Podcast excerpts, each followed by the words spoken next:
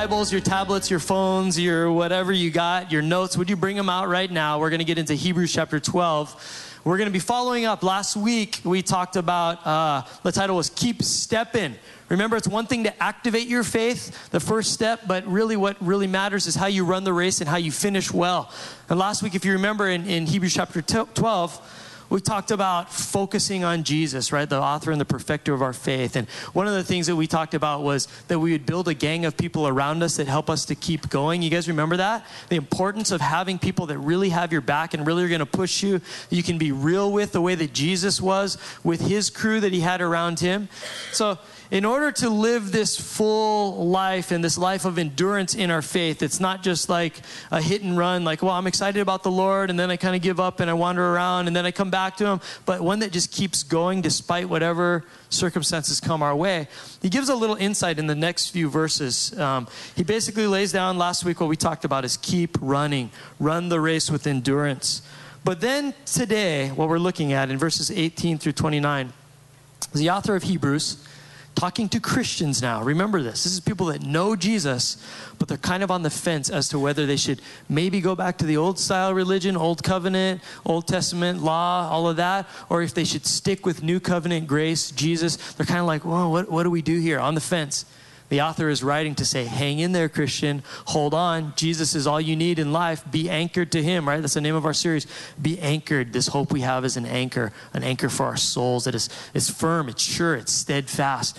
Basically, the, the, the whole idea of the book of Hebrews is Jesus is better. Jesus is better than the priest, than the system of law, than all the old religion stuff. It's about this relationship with Jesus Christ. So, as he's saying this, he's been giving us warnings. You remember we've been talking about different warnings in Hebrews, and each of them kind of have to do with hold on, don't fall away. Hold on, don't reject, don't don't drift off, don't get distracted. Keep holding on, be anchored to Jesus. Well, here's the last warning he gets in today.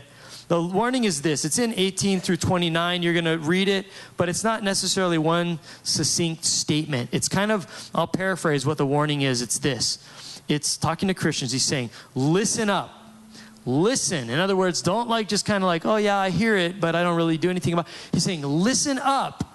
You've got a really good thing going here. And if you keep the right spirit, the right heart, the right attitude, then your lives are going to be unshakable. And so the title of today's sermon is Unshakable. Is how can we live lives that the world throws everything at us? Right? And we live in a fallen world, and we got a very real enemy out there that's trying to throw us off our game so that we get our eyes off of God right? So we know that we deal with that kind of a shaking in our lives. But also, we talked about last week, that God actually brings and allows testing in our lives. He shakes up a lot of our lives as well because He wants to see what we're made of. He wants us to be shaken to the point that we would run to an anchor that is solid and secure in our lives. We'd have relationship with him. If we didn't have the wind and the storm and the waves and the rain, why would we even have need for an anchor in the first place? Are you guys hearing me?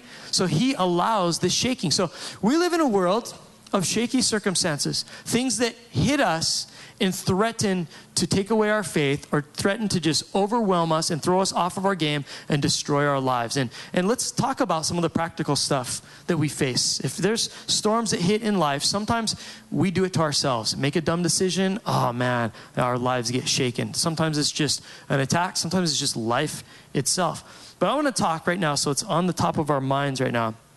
What are some of the things in our lives that shake us and that could, that could rock our world, that can like frighten us, give us fear, anxiety, depression, hurt. What are some practical things that you and I deal with that shake us? Let's just hear some of them. Anybody? Loss of a job. Someone else said health, I believe, over here. Yeah, health problems. You, you get sick, uh, uh, cancer, you know, just a lot of health problems. Loss of a job. What else? Something happens to your kids or a loved one and there's nothing you can do sometimes, and you just feel like, ah, and it shakes you. Something else. Come on, what do we deal with? Death, marriage problems, yeah. Even beyond marriage, what about just relationship? Sometimes you just have friends, and suddenly they're not your friends anymore. They turn on you, betray you, gossip. You know, you're just going, what, what happened to the relationship? You know, broken relationships. What else? The love of money, right? Too much is invested in money of your life and so when you lose money or something happens, it, it rocks your world. I mean, these are real things, right? What else do we deal with? Stress. moving to a new environment. Yeah. These are all kind of things. What else? Let's I mean, let's let's be real. This is stuff that you and I on the daily. Bad role models. Bad role models, people that lead you astray, let you down. Yeah, that's a big one. That's devastating.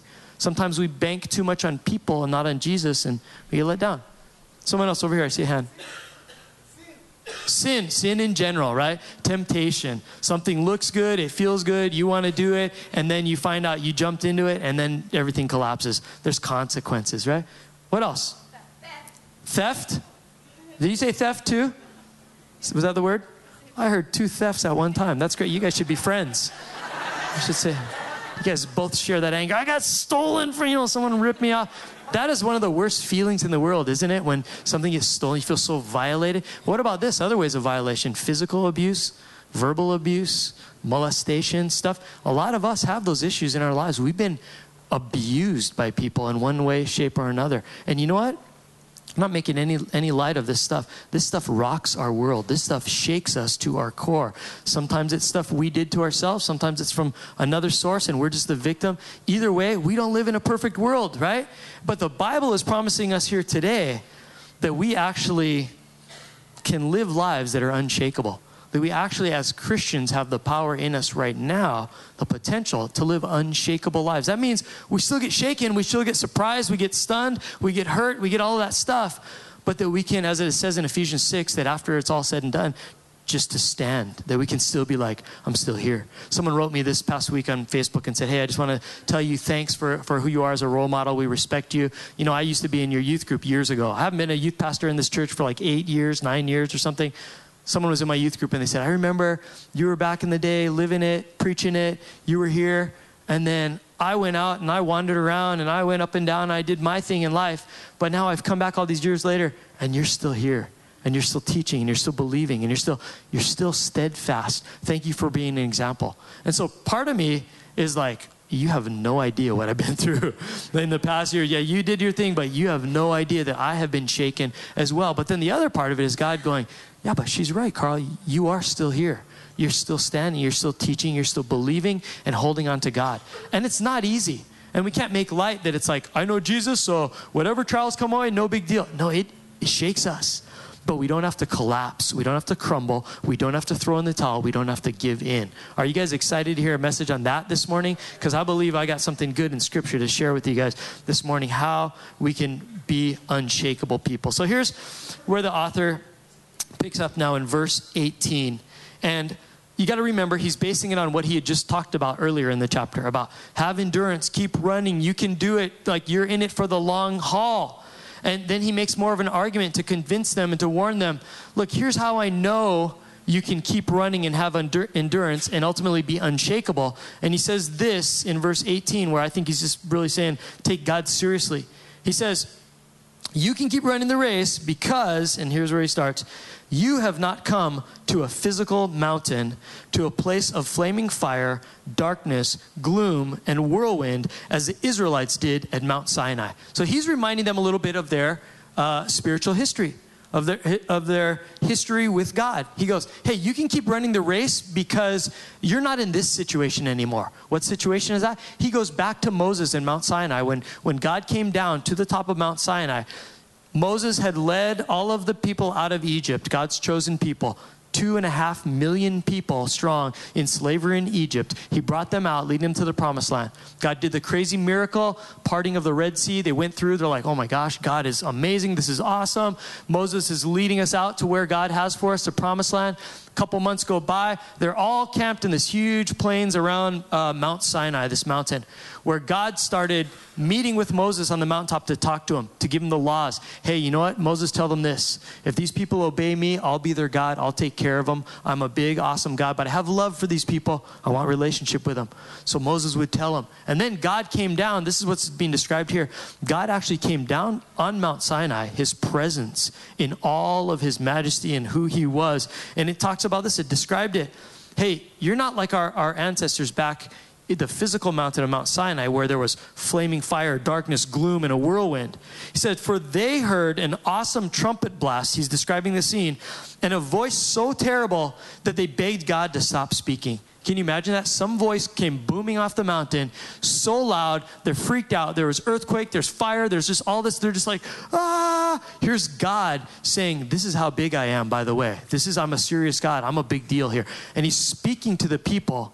So the voice was so terrible that they're just like, ah, it says, what does it say right there? It says they begged God to stop speaking. They staggered back under God's command that said, if even an animal touches this mountain, it must be stoned to death. All of this took place in Exodus 19. You can go and read it. He's saying, I'm so holy, don't even let your your pets come near this mountain or they must be killed. Don't any of you come near to me. I am a holy and huge and mighty and tremendously terrifying, omnipotent God.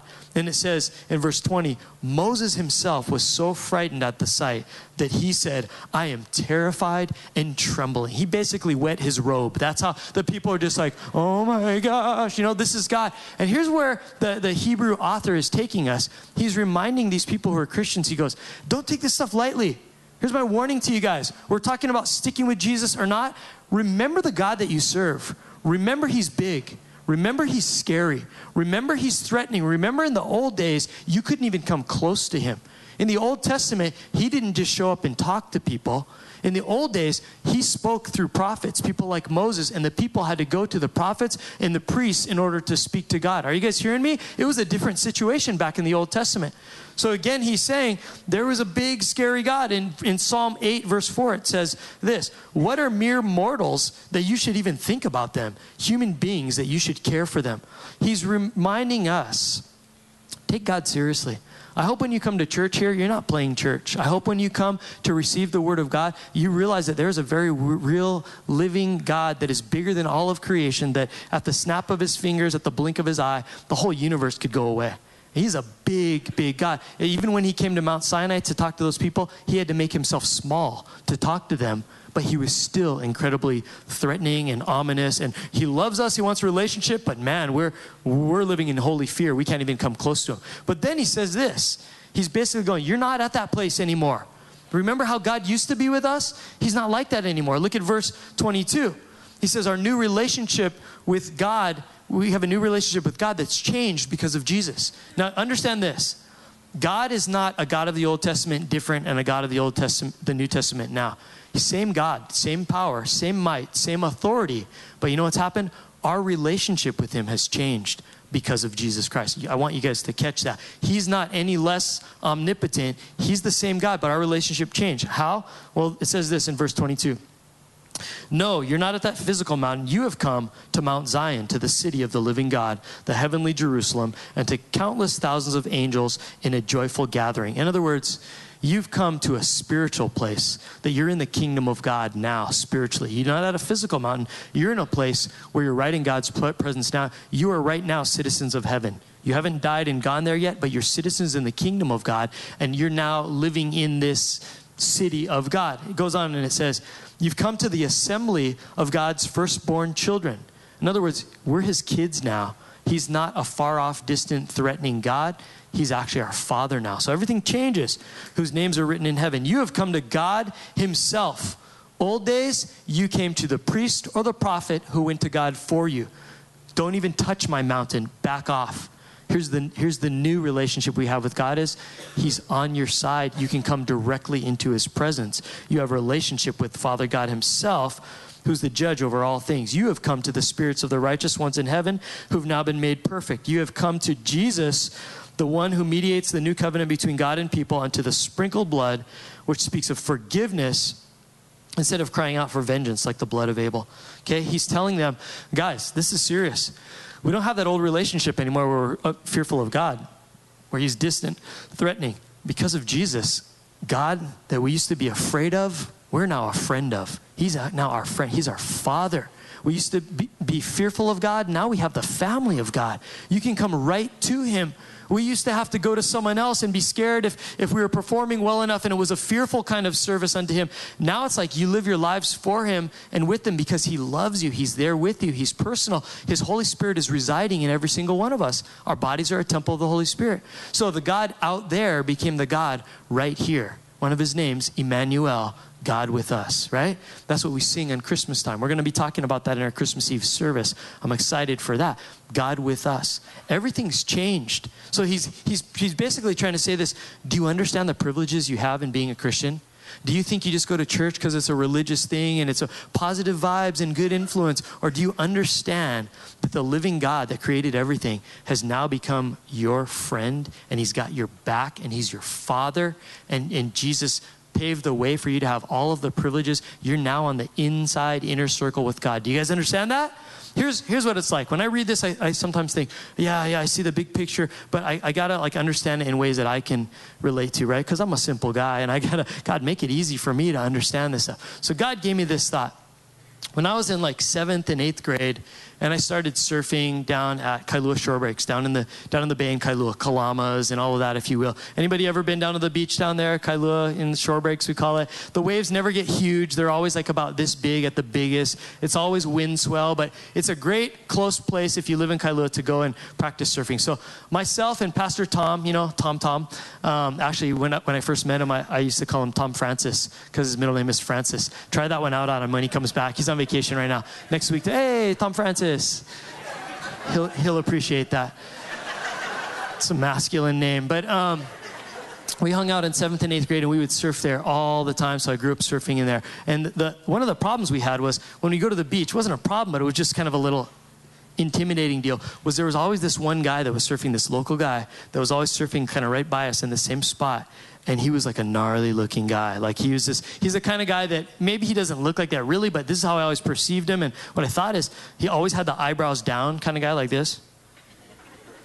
You know, and like no matter if he's happy, you're like, hey, how's it going?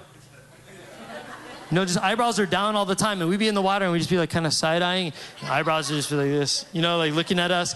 We're like, dude, that guy's scary. And we heard story. Who is that guy? Well, I heard stories. I heard he like licked five guys one time at a party and this and that. Like he had like this ominous reputation, right? Holy, this guy can fight. He looks nuts. Like we don't want to paddle over into his area. He might beat us up for being close to him. And but and yet at the same time, there was like a, a respect of like, oh, but he surfs good. Yeah, oh yeah, he surfs good. We're gonna surf like that. Oh, look at the girls he brings brings to the beach. You, wow, he's a, oh yeah, right on, yeah. But then the eyebrows like, you know? And so it's like, well, we, we had to play it safe, right? We were fearful, we were intimidated of this guy and his reputation and who he was and all this. And so we would just do our little surfing over the side. And I remember one time he caught a wave, like all the way right by me. I tried to get out of his way and he actually like ran me over, right? And instead of me like whining about it, I'm just like, thank you.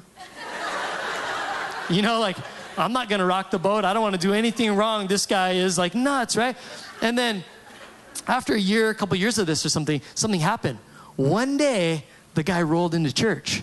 And me and Tom are just kind of like, oh no, man, what's this guy? Is he coming for you, me? I don't know, man. Why is he here? And he rolled into church, but still eyebrows, right? Praise God, you know, but he's, he's walking around. But we saw him beginning to worship and pray, and, and, and he came with other like leaders, people we looked up to and stuff. And then, and then surely, short, short, shortly after that, we actually got the opportunity to meet the guy, right? And we're like, oh, hey, hey, how you doing? You know, like just with fear and trembling. we, we met him and then like we started to build a relationship and realized he's our friend, he's good, but he still looked gnarly, but he's still like, you know, he's good. And, and now everything changed because now we're friends with this guy we used to be scared of before. So back in the day, I never wanted to even surf near this guy because he was too threatening or whatever. But now it's like, I want to surf with him everywhere because now I'm on the inner circle. So if I'm surfing with him, I'm going to get waves because no one else is going to want to come around. So I'm surfing with him every chance I get, right? I mean, he, and because I was on the inner circle, I was in Bible study with him, I prayed and talked to him. Now it's like, nothing changed. He still had all the power and everything, but now I'm on the other side. You guys see what I'm saying here? He even taught me to to drive aggressively and, and what I could get away with when I was with him. Like when I just got my license, I'm in 10th grade. Give him a ride back from Bowls one day to the windward side. Hey, can I catch a ride? I'm like, I'm not going to tell you no. Of course you can. Jumps in the car and we're driving, and, and, it was like afternoon traffic and this long stream of cars going down the freeway. And I'm like, ah, traffic. And he's like, yep, go around. I was like, traffic. He go, go around. I'm like, what? Jump out, go all the way down there, then hop in right before the thing. I was like, I've never done that in my life. I would never do that. You know, I'm small. Look at me. Like, no, I can't do, you know, but I'm not going to argue, right? Because why? Eyebrows. Go around. So I go around, I'm like, oh my gosh, oh my gosh. I'm driving, passing all the cars. And he goes, okay, right about now, jump in. I was like, oh, okay. And so I jump in, cut this guy off. And I'm just, sure enough, the guy behind, bah, bah, bah, and I'm just like freaking out. But I got eyebrows next to me, right? And he just rolls down the window. What? Horn stops. And I'm sitting there and I'm just like, hey, this is pretty cool. I'll give you a ride anytime you want, man. Come on out, you know? And here's the deal I want you to catch because this is what the Hebrew author is trying to say. God before, scary, big, distant, far off. He loved you, but it was hard to tell, and you worshiped him with laws and with going to the priest and all of that. We're not there anymore. This is what he's trying to say. Here's why I'm making a case for faith. We don't serve that God anymore. He's still the same, but stuff has changed with us. Why? Because of this anchor that we hold on to named Jesus Christ. What he's done now, now you're on the ends, and that guy's riding in your car with you. In fact, he's in you everywhere you go. Your body's a temple for the Holy Spirit. So now he's your father, he's your friend. He's got no less of that power and intimidation that he had before, but now it's on your side he's got your back. Are you guys hearing me today? So the Hebrew author is saying, hey, everything has changed. This is good. You can run the race because you're not at that physical mountain anymore. You're in the spiritual mountain. You're in the, the family of God. So this is an exciting thing. Therefore, he goes on to the next few verses. Based on this cool relationship you have, you can actually live in a world that's shaky and you can be unshakable. And here's where he gets into the to the heart of it. He says in verse 25, "Be careful here comes the warning be careful that you don't refuse to listen to the one who's speaking. Hey, he used to be like that. Now he's like this. Make sure you listen to him. Because isn't he cool? Make sure you listen to him. He goes, Don't refuse to listen to the one who's speaking. For if the people of Israel did not escape, in other words, there were consequences when they refused to listen to Moses, the earthly messenger, then we will certainly not escape if we reject the one who speaks to us from heaven if we reject what God is saying, there's going to be consequences we're not going to get away from because God is big and He's holy and His will will be done. So He's saying, so pay attention, stay on His side. Don't refuse when He's, he's speaking to you. Listen. When God spoke from Mount Sinai, His voice shook the earth. But now he makes another promise. Once again, I will shake, which means to agitate, to unsettle, to cast down, not only the earth, but the heavens also. This means that all of creation will be shaken and removed so that only unshakable things will remain.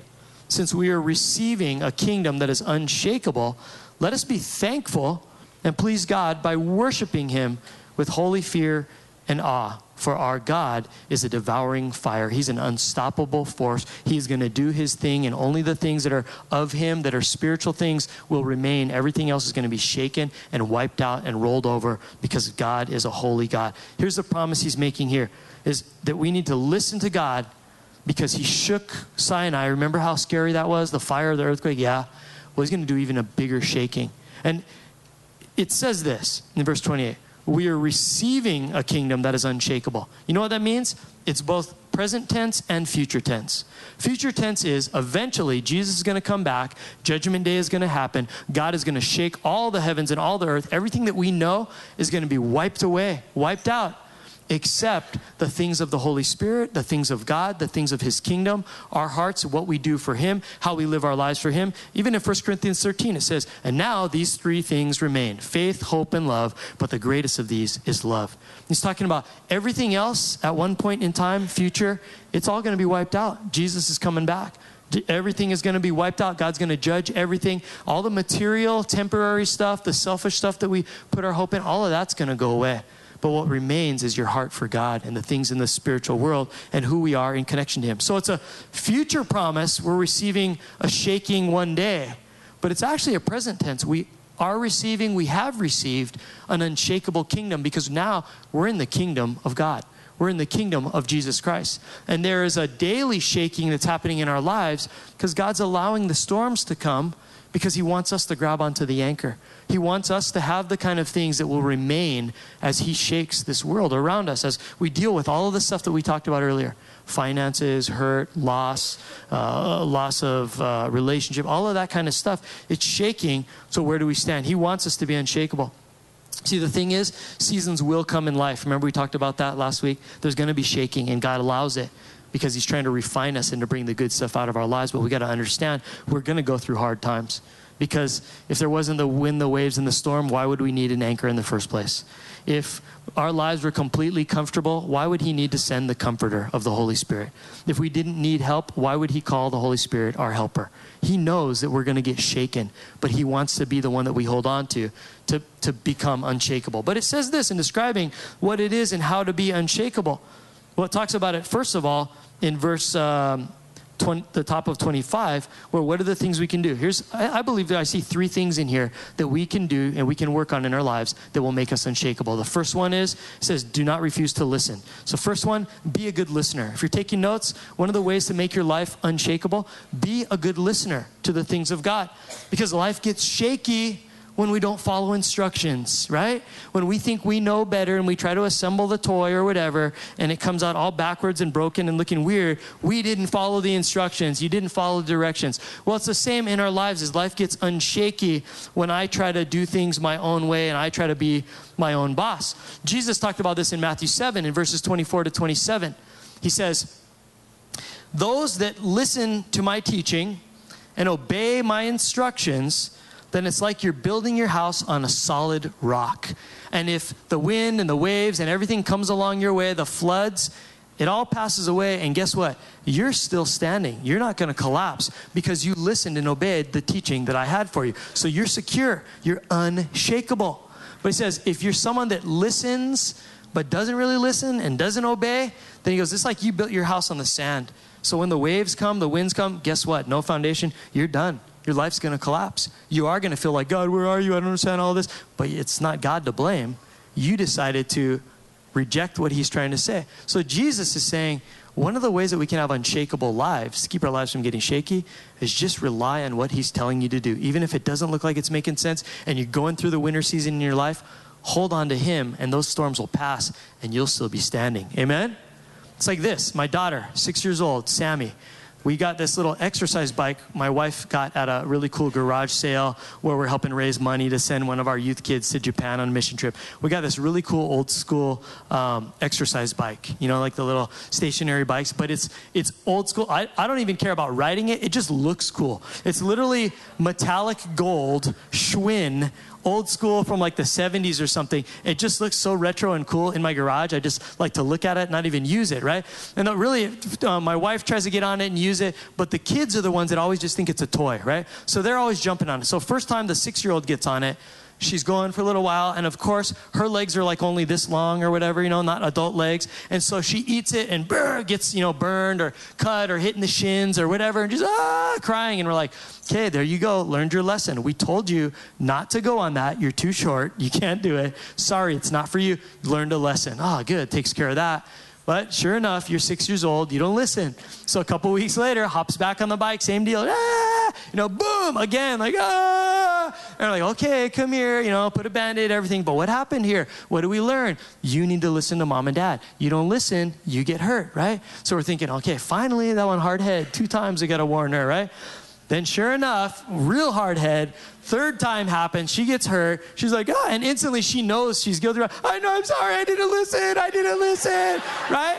And I'm all, well, not listening isn't gonna put skin back on your legs, suffer.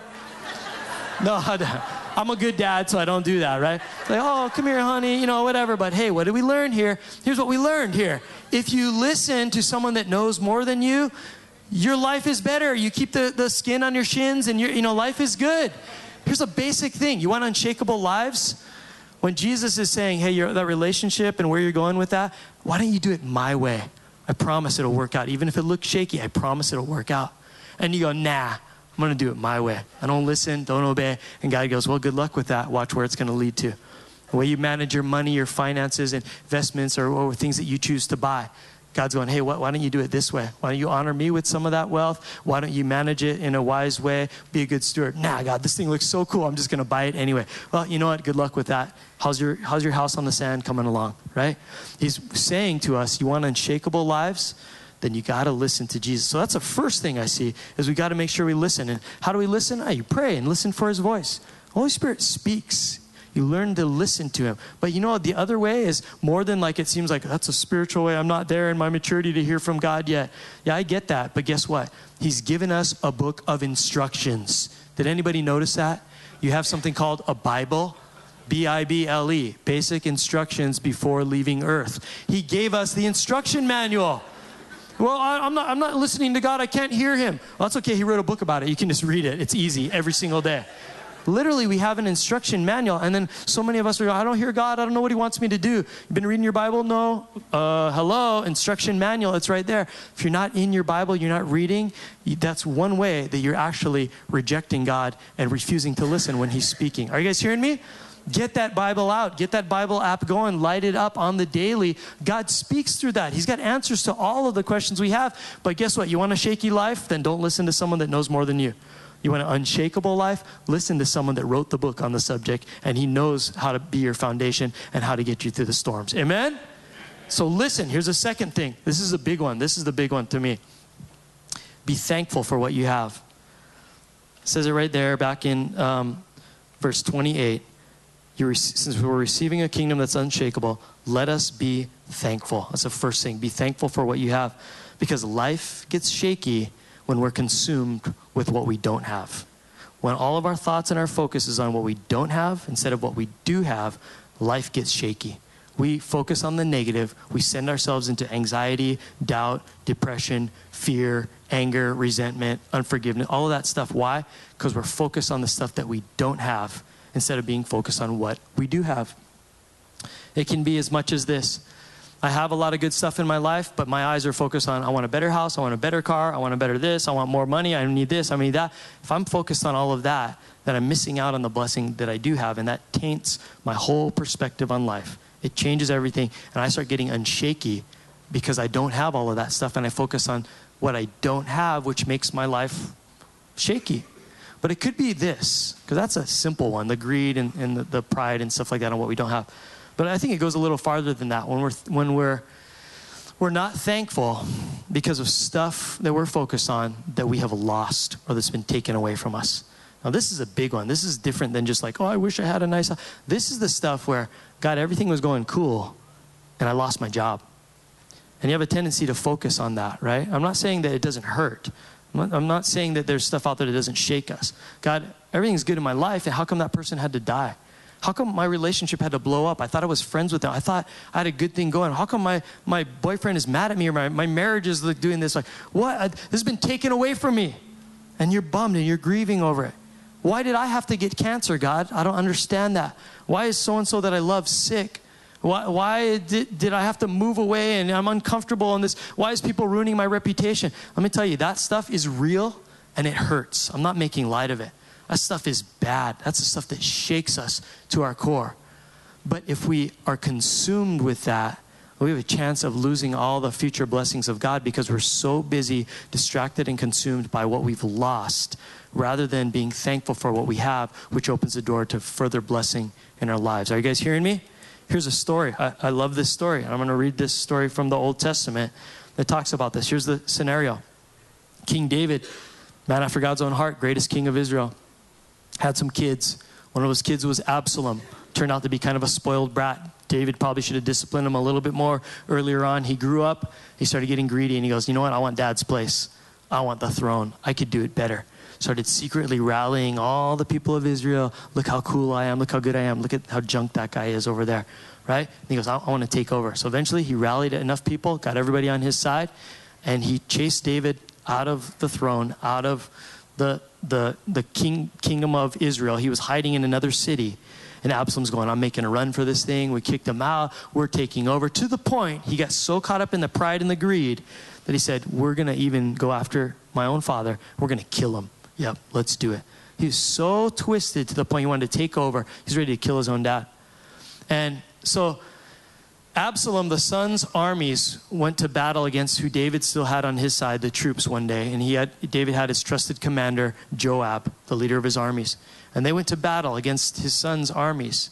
And David said, You know, whatever you do, just, just don't kill my boy.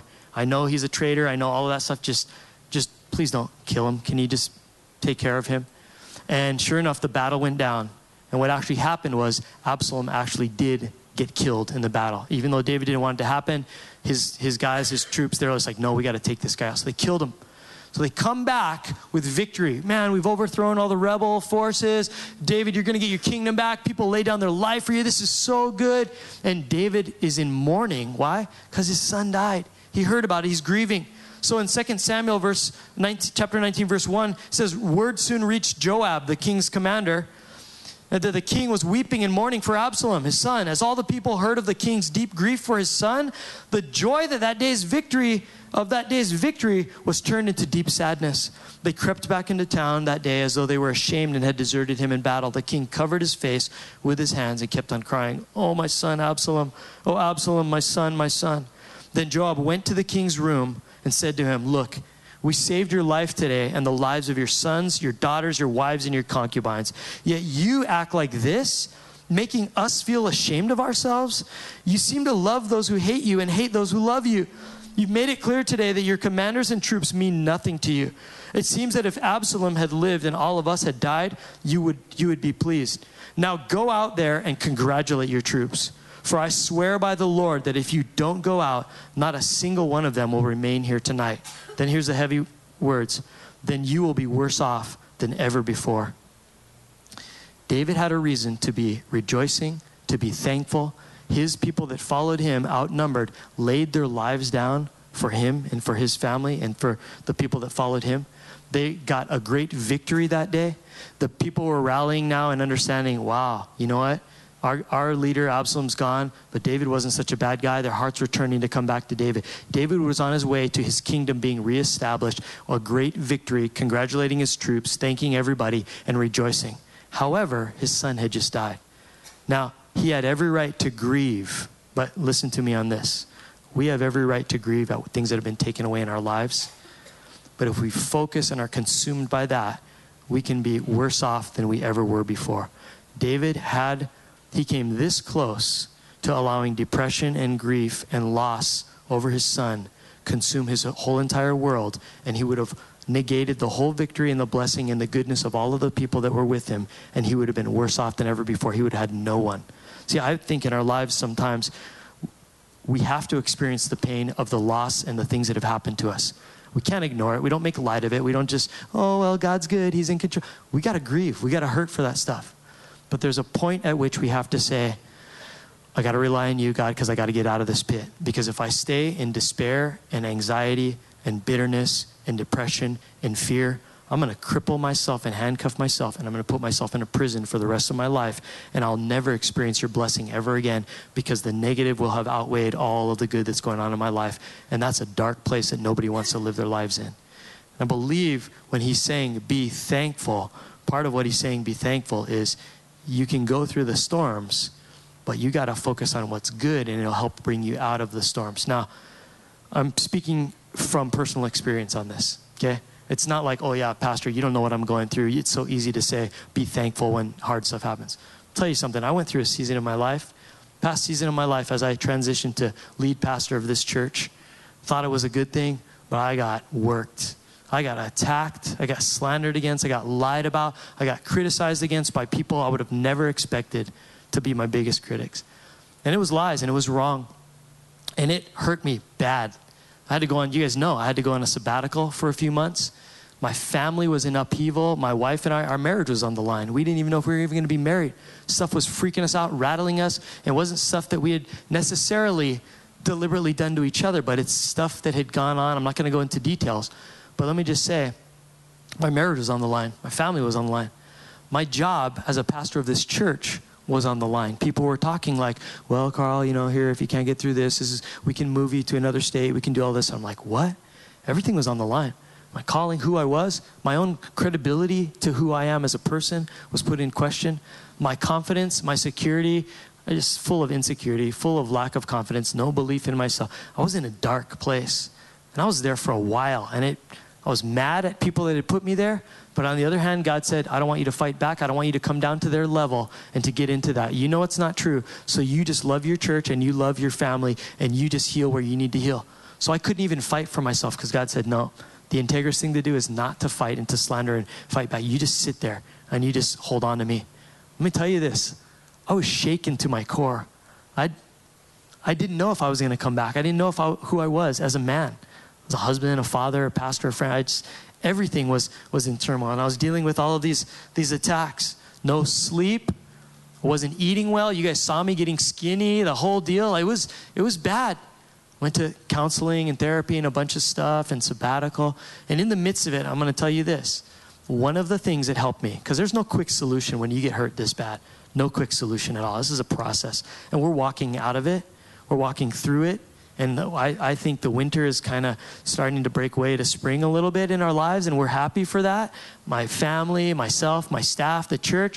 But it was bad. Finances left, people lost credibility in our church. Several hundred people left our church in this time. And with that went their tithes, because you guys know we operate only by your generous giving. So we had to lay staff members off. The whole staff across the board took benefit cuts and everything. It was very fearful, ugly, scary times. But in the midst of that, God taught me this one day. He said, You know what? Just, just focus on the stuff that I've given you. Be thankful for the good stuff that you still have in light of all that's been taken away. I know you've been hurt, Carl. I know everything's been stripped away. Would you just focus on the good stuff? And I started to make lists in my phone, on my notes. God, my family is just in turmoil, but I thank you for my wife.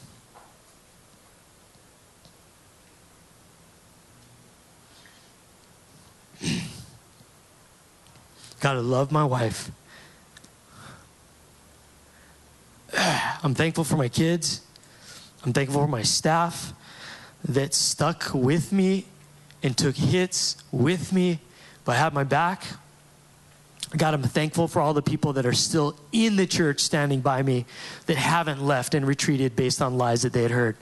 God, I'm thankful for who I am as a man. I still have giftings. In this process, I'm like, I don't want to ever be a pastor again. This sucks. This is terrible. no one should be a pastor because of this.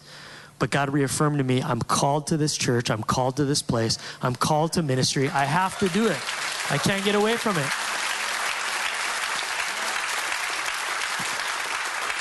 And I'm not, I'm not saying this, I'm really not saying this to try to get an applause or anything. I'm saying that when I began to make a list of the things that I'm thankful for and the good things that are still going on in my life, God actually can use the good things in your life to bring healing to the broken things if you focus on them instead of on the negative. Are you guys hearing me? He wants to use the good things, but if I kept myself in that place, I would have been in bondage for the rest of my life and I wouldn't be your pastor here today. It was bad. It was super bad. He goes, just count the good things, count the wins, focus on the people that got your back and love you. There's more of them than the other guys that are out there. And focus on what I'm doing. And you know what happened? I began to slowly, and I'm still working on it. I'm not there, I'm not perfect, getting my confidence back becoming a better preacher, actually. I have more compassion, I have more intimacy with the Holy Spirit. Before it was about, oh, the Holy Spirit's there, I'll tap into him once in a while. Gifts and manifestations, sensationalism, all that. It's not about that. It's about who he is personally to me as my intimate, holy, personal best friend and guide and comforter in my life. And I began to have that relationship renewed in my life. And a whole bunch of stuff started happening and I started becoming better. And I'm not saying that being thankful is the only way that's going to pull you out of the depths but it sure was a great tool that began to let me get my mind on the things of God and that He's doing a lot of good in my life. And if I focus on the good, then slowly some of that bad is going to start to get dealt with and go away. And I can leave it back in the past and I can focus on my present and my future. There is good out there. I just need to focus on that and not the negative. Is that, is that a good word that speaks to you guys this morning? And so I found peace. My confidence is building. I'm, I'm coming back. You know, I, I, I, speak with confidence. I was at a pastor's meeting the other day where it's, it's called the Hawaii Pastors Roundtable. And it's full of all the big shots and the big wigs and the guys that are that I respect and I look up to and I go, man, they're doing awesome stuff for the kingdom in the state of Hawaii. But I used to go to those meetings so intimidated, wouldn't say a word. Eat my lunch, pray with them, uh, nod and agree. Like, yeah, cool oh man, you guys are gnarly. You know, like, wow, you did so much here. And, you know, all of these cool guys in, in the faith. Um, and I went the other day and I, I led out in prayer. Hey, any volunteers want to open it? And I just, boom, and I prayed. And I spoke up in the meeting and I spoke to different things and I gave my opinion and I'm going, oh God, something in me is changing. I realized I got a seat at the table again because you're a good God. You're doing good stuff in my life. I need to stop focusing on the broken, messed up stuff that has happened. I'm not that guy. I don't need to be that guy. I choose not to be that guy. I don't care what everybody else is saying. There's enough people, and there's you, God, and you believe in me. So I can focus on the good, and it can bring healing to the bad stuff. And so that's, that's the, the thing that I think about being thankful is, it was we need to remember that the good is happening in your life. I don't care how bad your life has been good is there. And the last thing that he says is that for, for us to have unshakable lives is that we should worship with holy fear and awe. Because life gets shaky when we think too highly of ourselves. When we think too highly and we think we know better than God and we want to do all of that, life gets shaky. My plans, my timing, my decisions are not as good as God's. And I have to trust His, but I have to work at worshiping and serving Him in my life from a spirit of holy fear and of reverence for God. You know, it says that in, in Hebrews 5 7, while Jesus was here on earth, he offered prayers and pleadings with a loud cry and tears to the one who could rescue him from death. And God heard his prayers. Why? Because of his deep reverence for God, holy fear and awe. Even though Jesus was God's son, he learned obedience from the things that he suffered. It's saying, I'm going to live my life base my decisions on, the words that come out of my mouth, on the fact that God is bigger and He's better than me. I was taught when I was like about a seventh grader by my, my junior high youth pastor here's how you pray so that you cover all the bases. You pray the ACTS prayer. A C T S. Some of you guys are familiar with this. Here's how you pray to cover all the bases with God. A, adoration. You take time to just adore God, humble yourself in holy fear, and go, God, you're the man. God, I praise you. God, you're big. I'm small. I'm nothing. God, it's all about you. I praise you. Adore him. Adoration is A. C is confession. Confess what you've done wrong. T, thanksgiving. Thank you, God, for all of this stuff you've given me. Be thankful. S is supplication. Here's the supplies I need. Here's the stuff I need you to give me. But you know what's first on the list? Adoration. Live a life of worshipful, holy fear and awe. You are a big God. You don't, and this is what I wrote down to myself, is that humbly remember that God doesn't need you, but He really wants you. God doesn't need you, but man, He really, really wants you. That keeps me living my life and walking and speaking in a, in a kind of humble, holy fear that just says, God, it's all about you here. I know you don't even need me, but you love me and you chose me and you want me. That's heavy. That brings me to my knees. When I get in worship here, I worship. I'm not singing songs, and I don't care if the songs are relevant to today, or I don't like the style, or I don't like the guitar, or the bass, or whatever. The content of those songs, the words of those songs, are spiritual truth for my life. And guess what? It's not about me anyway. Worship is not for me. Do you understand that? When we come here to sing, I don't care if you feel good or not. It's not for you anyway. It's for God. The focus is on God. So I don't like this song. God's going, Oh, so you're going to withhold worship from me because you don't feel good? Who are the songs to and for? Oh, yeah. See, when I come in here, hands raised, eyes closed, tears, whatever, just sitting here and going, I've got to live my life in holy fear of God. I'm not singing songs to get me all excited here today. I'm worshiping a God that is big and He's huge. And if I have a spirit of humility and I'm thankful for what He's given me, my life is going to be unshakable. Is that good? I hope that's a word for somebody here today. Let's bow our heads and let's pray. God, we love you and we thank you for for being the God of every situation, Lord, for allowing us to go through stuff and not be completely shaken to the point of collapsing. And God, that's a lot easier said than done, and, I, am aware of that. I know that just in my own life, it's a process and it, it goes deep. But Lord, you've given us tools and what you, you put in Scripture here today about just really listening to you and not to ourselves, about being thankful for the good stuff and not letting the bad stuff consume us and eat us up because then we'd be worse off than before. But also, Lord, about living humble lives after you. It's not about us. Get our eyes off of you, and we just got to live in holy fear. You're a good and amazing God. You're the same God in the Old Testament as the New, but things have changed through Jesus, and man, we're thankful. We're blessed. So thank you for that, God. Let us live unshakable lives. I pray that our church, Father God, would represent a group of unshakable people in this community. Lord, that people would know us, that Hope Chapel has made mistakes and they're not perfect people and they've gone through trials and tragedy and, and testing and, and gossip and all of that. But for some reason, those people are still standing. They still live for God. They still put their hope in Him. Lord, may we have that reputation in this town, Lord, in this state, on this island, in this world. Lord, of being people that are serving an unshakable God, and in return, we become unshakable people. Lord, I pray for that. I'm going to pray right now if there's anybody that's never made a commitment to Jesus Christ before, you've never really prayed a prayer to become a Christian, but you're at the point in life where you see the value and you know you want something to change. Life isn't turning out the way you wanted it to, and you believe that God has a plan and He could do some big stuff in your life. Starts with a simple decision to acknowledge what Jesus Christ did for you and invite him, invite him to be Lord of your life, to turn away from the way you've been living for your own thoughts and, and decisions, and to say, God, I repent, I turn away from that, and I, I allow you to be the Lord of my life. And we're just going to pray that prayer right now because I want to give an opportunity for anybody in the room. You may have never prayed that prayer before. And so, if that's something you'd like to do, where you're, you're changing eternity here right now, the rest of your destiny and life, if that's a prayer that you'd like to pray, I'm gonna, I'm gonna pray a prayer out loud. I'm gonna say it with you and for you. I'm gonna ask you when I pray out loud that you would pray it quietly in your heart of hearts. Now, I know that we need to confess it with our, our mouth, but we first step need to believe it in our hearts, what's really going on here. And so as you pray the, the words along with me, you pray it in your heart, I'll pray it out loud. God's gonna begin to do something. He's gonna begin to, to be your God. After service, you can go and confess it. Say it out loud. Man, I prayed that prayer today. I confess I'm a Christian now. Go tell someone that you came with. Let them know because they're going to be excited with you. But right now, we're going to say a prayer of the heart. And if you want to pray this prayer to say, I want God to be my God, I want to be a Christian, I want to follow Jesus Christ. I'm going to I'm going to pray in a minute here out loud, and you just pray quietly in your heart. But I want to ask who's praying with me. So, with everybody's got their heads bowed and their eyes closed, I'm just going to count to three. And if this is a prayer that you want to pray with me, praise God.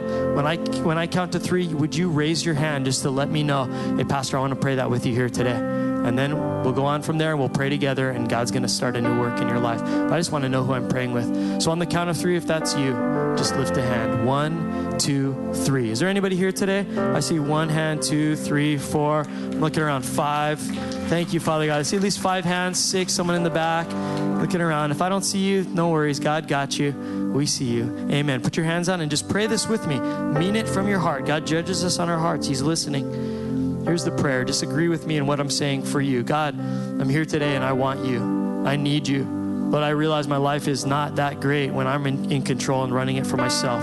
So, Lord, I believe that you've got a plan to make my life better, to help me out, to give me the best life possible. Lord, I believe that it starts with, with me confessing that I believe in your son, Jesus Christ, and what he did 2,000 years ago on a cross for me. He came down, he took the hit so I don't have to. That he went to the cross to pay the price for my separation from you, God, for me living my own life. It's called sin, just living on my own, missing the mark, not following what you want for my life. Jesus went to the cross to pay the price for that. He didn't deserve it, but He did it for me and everyone that would call upon His name and believe in Him. So, what I'm telling you in my heart right now, I absolutely believe that truth. Jesus died on the cross to pay the price for me. Then He did the impossible on the third day. He rose from the dead, proving He's the Son of God, proving He had all authority over death and sin and guilt and shame and all the baggage in my life. Lord, He offers me forgiveness through that and eternal life with you through that. Lord, I believe that. I receive it, and from this moment on, I will live it. As I get a Bible and start understanding who you are, as I begin to pray and talk to you, as I keep going to church to be surrounded by the body of Christ, Lord, as I as I get water baptized to symbolize what's going on in my life, as I welcome your Holy Spirit's presence in me as a temple, guiding me, empowering me, helping me out, Lord, everything that you have for me, I may not understand it all right now, but my answer is yes. Lord, I'm going to press in. I'm going to follow you. Thank you for being my God, starting right here, right now. I follow you. Thank you. In Jesus' name we pray. Amen. Can we praise God for those people right now, real quick? Amen. Amen.